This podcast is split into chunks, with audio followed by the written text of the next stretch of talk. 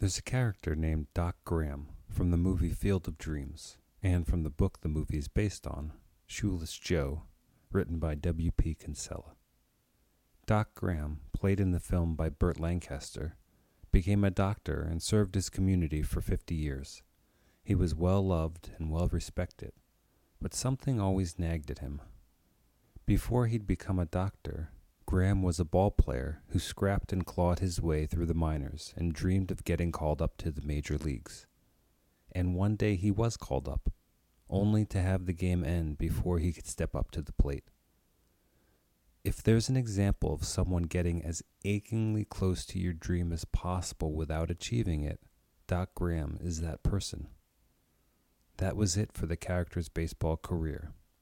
Except Doc Graham wasn't just a character in Field of Dreams or in Kinsella's novel Shoeless Joe. Doc Archie Moonlight Graham was a real person with real hopes and dreams who nearly got his shot in 1905, but then didn't. Our human lives are precarious, fickle things. We can plan and train and prepare, but luck or fate can lift us up or shove us to the ground. And it's what we decide to do after these moments that shapes us the most. In today's episode, split into five parts, I'll explore the lives of people who could have been known for their baseball careers, but instead become known for something else entirely. I'll discuss Doc Graham, a few well known film stars, and a notorious gangster and bank robber whose life turned south after his dance with baseball came to an end.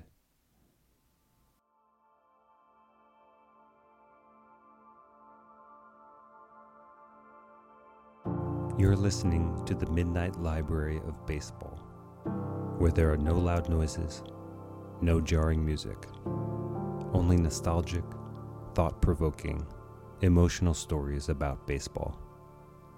I'm Ben Orlando.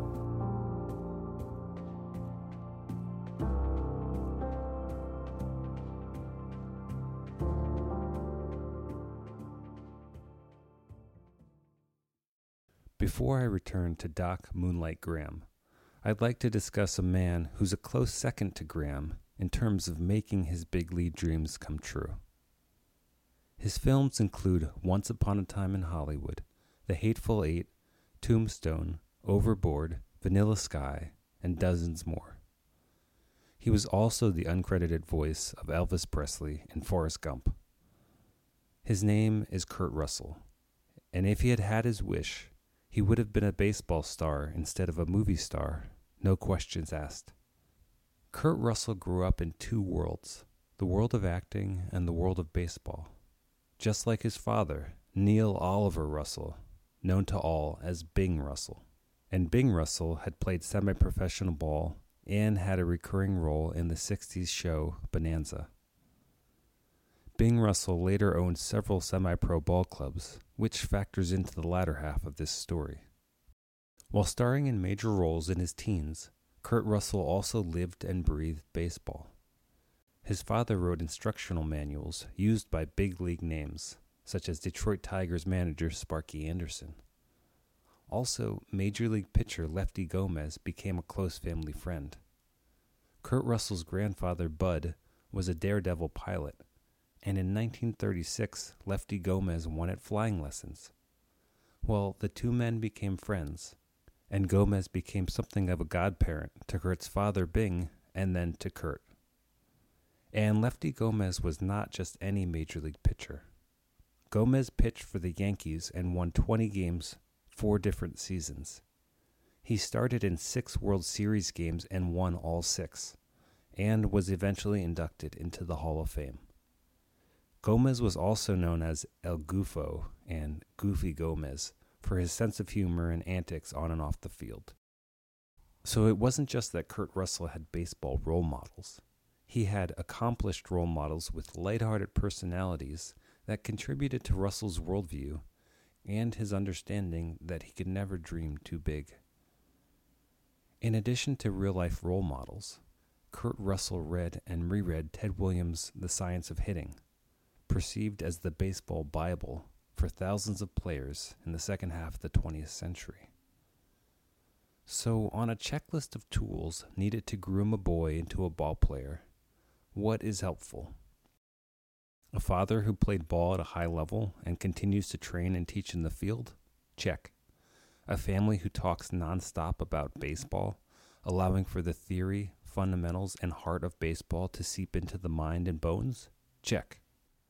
A godfather who, in 1999, was ranked number 73 on the Sporting News list of the 100 greatest baseball players? Check. And what about a ball machine in your backyard? From the age of 12, Kurt Russell had a pitching machine in his backyard and spent hours drilling and tweaking his form. Through constant practice, feedback from his father, his godfather, and Ted Williams' famous book, The Science of Hitting, Russell polished his game until he was playing semi pro ball as a second baseman by the age of 15. If this wasn't enough, Russell was also a switch hitter, meaning he could bat from either side of the plate. After high school, Russell was nearly drafted by the Twins, Giants, and Yankees. But there was trepidation because of his acting career and the question of whether he could commit. Remember, Russell was acting by the age of 11 and starring in shows like Gilligan's Island, The Man from Uncle, Lost in Space, and The Fugitive by his early teens. But Russell made time for baseball, making sure not to act between February and August. After jumping around on different semi pro teams, including participation in spring training in Hawaii twice, Russell played double A ball in 1973 and hit 563 in six games before tearing his rotator cuff. He tried to come back, but as was the case with many baseball stories, he wasn't the same. In an interview for Far Out magazine, Russell recounted the day he found out his career had ended. Quote, I found out it was over from a doctor who had a terrible bedside manner. He examined me and said, Aren't you an actor too? I said, Yeah, yeah. And he said, Well, you're an actor all the time now. Ha ha. That was it. He just walked out of the room. I sat there for like 10 minutes, not knowing what to do. I was like, Is that it? A nurse had to come in and get me. I was just devastated. End quote. Before he hung up his cleats, Russell played 23 games for the Portland Mavericks, a semi pro team founded and run by Russell's father, Bing. The Mavericks was an entertaining team of misfits made up of rookies, minor league veterans, and major league players close to retirement who were just looking for one last chance to play ball. The Mavericks story is told in the Netflix documentary, the Battered Bastards of Baseball, which was produced by Kurt Russell's cousins, Chapman Way and McLean Way. Before the team shut down for good in 1977, Kurt Russell came back and suited up for one last game. Of course, Russell went on to do just fine in Hollywood, but his first choice was always baseball. From an interview in 1972, he said, quote, Achieving awards in acting doesn't appeal to me. I don't know why, but achieving awards in baseball appeals to me a lot. I'd love to win Most Valuable Player in any league, or win the batting title, or be the premier fielder in the league. End quote. And to reiterate how big baseball was in the Russell family, Kurt Russell's father played baseball. Kurt Russell played baseball. Russell's two cousins produced the documentary, The Battered Bastards of Baseball, about Bing Russell's semi pro team, the Portland Mavericks, which was an endeavor that involved much of the Russell family. And Kurt Russell's sister, Jill, had a son, Matt Franco, who became a major league first baseman and played from 1995 to 2003. So, were there any other actors that nearly went the way of the diamond? Well, how about this guy? an actor and director known for ER, The Perfect Storm, Oh Brother, Where Art Thou, and one of my favorite movies, Ocean's Eleven. George Clooney grew up playing baseball and basketball, and he was good enough at baseball to try out for the Cincinnati Reds. Clooney said about his tryout, quote, I had everything else. I had a good hat. I had a good uniform. I just lacked skill. I lacked the ability to play the game. But Clooney worked on his game, and when he tried out again the next year with the Reds, he made it to the second round. In his second round, Clooney did well hitting 82 mile per hour fastballs, and he thought he was good to go. Then the pitcher threw a curveball, which Clooney thought was coming for his head. He jumped out of the way, and from the ground he watched as the ball ended up on the outside part of the plate. Everyone laughed, according to Clooney, who said, quote, I was like, oh, dude, I'm not going to be a professional baseball player. This is a different level. I didn't understand that until right then. End quote. In the summer of 1934, gangster and bank robber John Dillinger spent his days hiding from the law in a brothel run by a madam named Anna Cumpanas. A few months earlier, Dillinger had been injured in a shootout, so he recovered at his father's home, then moved to the brothel where, not long into his stay, Anna Cumpanas tipped off the FBI to Dillinger's whereabouts. On July 22nd, exiting the Biograph Theater in Chicago, Illinois, Dillinger found himself surrounded by the police. He tried to flee and was shot dead. Dillinger was 31 years old when he died and lived on as an infamous criminal. But if a few things had happened differently, Dillinger might have been playing Major League Baseball in 1934 instead of robbing banks and getting shot. John Dillinger, or Johnny, was born in 1903 outside Indianapolis. Dillinger grew up playing and loving baseball, and as a teenager in the early 1920s played for the AC Athletics and made $75 a month, equivalent to $1,300 today. Dillinger, 5'7, 150 pounds, was known as the Jackrabbit for his size and speed. He was the leadoff hitter and even earned a $25 prize for being the best hitter on his team. Also, according to Dillinger's baby sister, Major League scouts came to see the Jackrabbit play. And she said of Dillinger, quote, he was good enough to go pro. If Dillinger had had good role models like Kurt Russell, he might have pursued baseball. He might have dedicated himself to fixing his weak spots and prepping himself for the major leagues. Instead, Dillinger had the unfortunate luck to play in a league with an umpire who happened to be an ex con named Ed Singleton.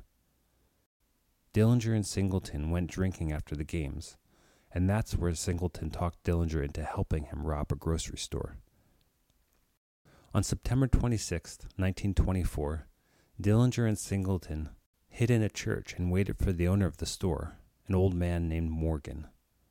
When Morgan appeared around the corner with the cash box, Singleton and Dillinger, who carried a pistol given to him by Singleton, accosted the old man. But Morgan wouldn't give up the box. There was a scuffle, and the gun went off, wounding Morgan as Dillinger and Singleton ran away. Young Johnny Dillinger was caught soon after and received a sentence of 10 to 20 years. Fast forward to 1929 with reporter Tubby Toms, who attended a baseball game at the Indiana Reformatory and happened to find a seat next to Governor Harry Leslie, who was present that day for a parole hearing. As the two men watched the game, they became fixated on one man in particular. According to Toms, quote, neither the governor nor I could keep our eyes off the reformatory shortstop. His play was marvelous both in the field and at bat. As it turned out, the parole hearing the governor had come for was John Dillinger's. At the hearing, Dillinger, who'd spent five years at the reformatory, requested to be transferred to the state prison in Michigan City, which was a much tougher prison. But according to Dillinger, quote, they have a real ball team up there, end quote. Apparently, the parole board laughed at the request until the governor intervened. Leslie replied, quote, Gentlemen, I saw this gentleman play baseball this afternoon, and let me tell you, he's got major league stuff in him. What reason can there be for denying him this request? It might play an important part in his reformation. Dillinger's request was granted, and the state prison was indeed an important part of Dillinger's development, but not in a good way. Perhaps because the prison was more traumatic than he'd expected, or perhaps because he decided to focus his full attention on crime, John Dillinger did not end up playing baseball at the state prison. Instead, he formed his criminal outfit there, the Dillinger Gang. And when he was released in 1933, the Dillinger Gang got to work, ultimately robbing 24 banks and four police stations. In the robberies, 10 men were killed and 7 wounded. Dillinger was only ever charged with one homicide, but was ultimately not convicted. Dillinger also broke out of prison twice, and during his final run, he risked capture and death by attending a baseball game at Wrigley Field in June of 1934. Dillinger had undergone plastic surgery to change his identity, but apparently it was a botched job. And Dillinger ended up leaving the game early when he was tipped off that there were a few federal agents at the game. In spite of the death and mayhem he created, John Dillinger and other bank robbers like him were seen as folk heroes by the general public. This was, after all, the Great Depression, and no institution was hated more than the bank. Dillinger had lots of friends, lots of informants and spies. He was not, however, tipped off to the feds following him to Chicago on July 22nd. And because of his life choices, Dillinger's life came to an end at the age of 31. All it takes is one role model, one mentor, one respected person to give you support and steer you away from the crooked road in a time in your life when you're open to suggestion. And Dillinger loved baseball. If someone had sat him down, told him he could be in the big leagues in a few years, who knows what might have happened. But by the time John Dillinger found anything resembling support in the form of Governor Leslie, it was too late.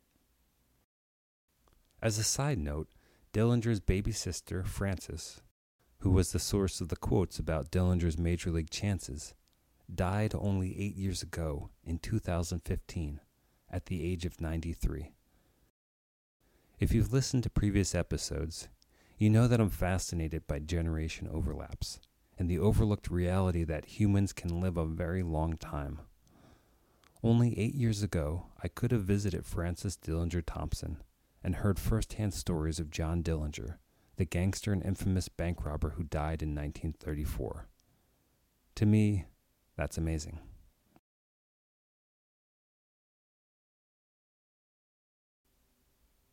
In 2008, actor and comedian Billy Crystal stepped up to the plate in spring training as a member of the New York Yankees. Crystal was 60 years old, and he'd signed an actual contract to make the act legitimate. But it was more of a gift to Crystal for his 60th birthday than any real shot at the major leagues. However, once Crystal stepped up to the plate for batting practice before the game, the players and fans took notice. Crystal peppered grounders and line drives around the field like he knew what he was doing. Because he did. Before his acting career took off, Billy Crystal received a baseball scholarship to Marshall College in West Virginia. But then the school cut the team, so Crystal ended up in New York City, his dreams dashed until 2008. Before the big game, Crystal prepped for 10 days with former Major League player Reggie Smith. He took batting and fielding practice with the Yankees, turning double plays with Derek Jeter, who originally suggested the idea. Crystal even received hazing as a 60 year old rookie. When he went to the locker room to get ready for the game, Crystal found his shoelaces sliced and the ends of his socks cut off. In the stands that day was Crystal's family and comedian Robin Williams, who said, quote, I hope they drug tested him for Maalox, end quote. Crystal had one at bat against Pirates pitcher Paul Maholm. Crystal managed to foul off one pitch which missed being a base hit by a few inches. He took the count to 3 and 2 and then struck out. From Pirates pitcher Paul Maholm of the experience, quote, It was definitely a little nerve wracking. I'm glad I didn't have to watch it every day, him getting a hit off me. End quote.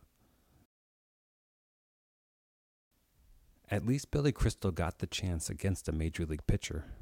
That chance did not come for Archibald Moonlight Graham, later known as Doc. One year for Christmas, novelist W.P. Kinsella received a baseball encyclopedia. And flipping through the pages, Kinsella came across Moonlight Graham. From Kinsella, quote, What a wonderful name. This is better than anything I could invent. End quote. If you've read Shoeless Joe or watched Field of Dreams, and you're familiar with the character of Doc Moonlight Graham, you might be surprised to learn that much of the character's story is true to life. Archibald Wright Graham, who I'm starting to think of as the man with a thousand names, was born in 1879 to Alexander and Catherine Graham. Both father and mother highly educated.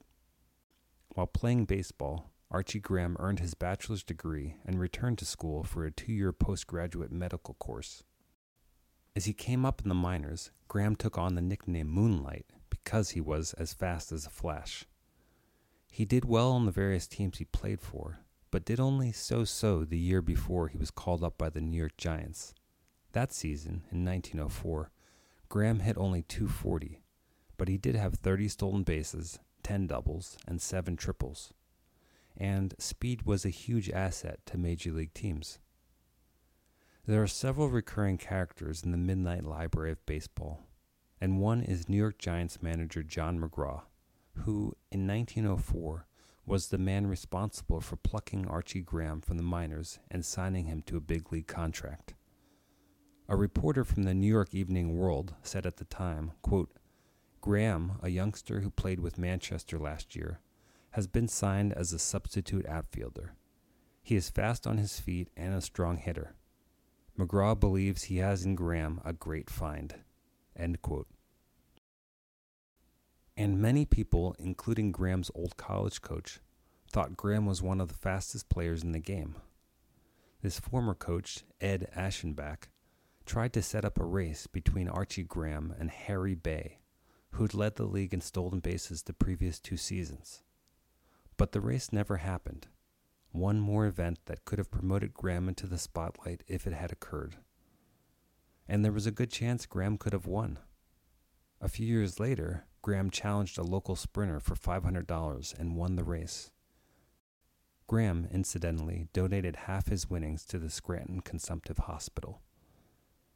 Even though he'd been signed by the Giants in 1905, Graham sat on the bench until June 29th. With the Giants winning 10 to 0, manager John McGraw finally put Graham in the game in right field. Graham recorded zero outs. In the ninth inning, Archie Graham stood in the on deck circle. You can just imagine this young man's excitement, swinging the bat, the hairs on the back of his neck standing up, his body electric. Just get on base, he might have muttered to himself. Just get on base, please get on base. If Graham's teammate Claude Elliott had gotten on base, it would have been Graham's first major league at bat. But Claude Elliott popped out, and since there were already two outs, that was it. Considering how many games were left in the season, Graham probably assumed he'd still get his chance. But Archie Moonlight Graham went back to the bench and sat there until July 5th, when he was sold to the Scranton Miners without ever stepping up to the plate. In modern times, someone with Graham's speed would have definitely been used to pinch run, but this was 1905, a time before substitutions were common. While pursuing his medical career, Graham continued to bounce around East Coast teams and spent more and more time in the medical profession and less time on the field. Even with his dwindling field time, in 1911, American League scout Jack Sheridan supposedly heard about Graham still playing and offered him a shot to try out with the Boston Red Sox. But Graham turned him down. He was by this point fully committed to being a doctor and he spent the next 50 years in Chisholm, Minnesota, tending to the sick and helping whoever he could. He was extremely cherished and loved in his community. In the film Field of Dreams, an actress read Doc Graham's obituary. And what the actress read was actually the real obituary from the real Archie Moonlight Graham. Here's what she said Quote, And there were times when children could not afford eyeglasses or milk or clothing. Yet no child was ever denied these essentials because in the background there was always Dr. Graham.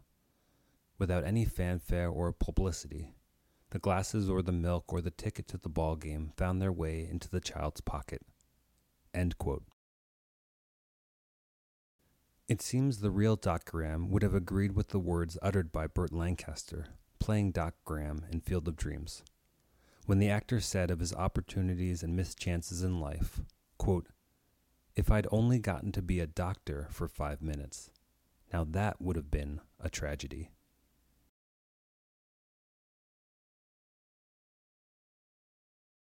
That's the end of the show. If you enjoyed this show and my other episodes, please leave a review on iTunes or one of the other podcasting hosts. I also welcome suggestions for future shows or other kinds of comments. You can find the podcast at my website, midnightlibraryofbaseball.com, and you can subscribe on iTunes, Spotify, Podbean, Google Podcasts, and a variety of other platforms. You can also find me on Instagram at Midnight Library of Baseball and on Facebook. The music is A Long Way by Sergei Pavkin at Pixabay. Good night.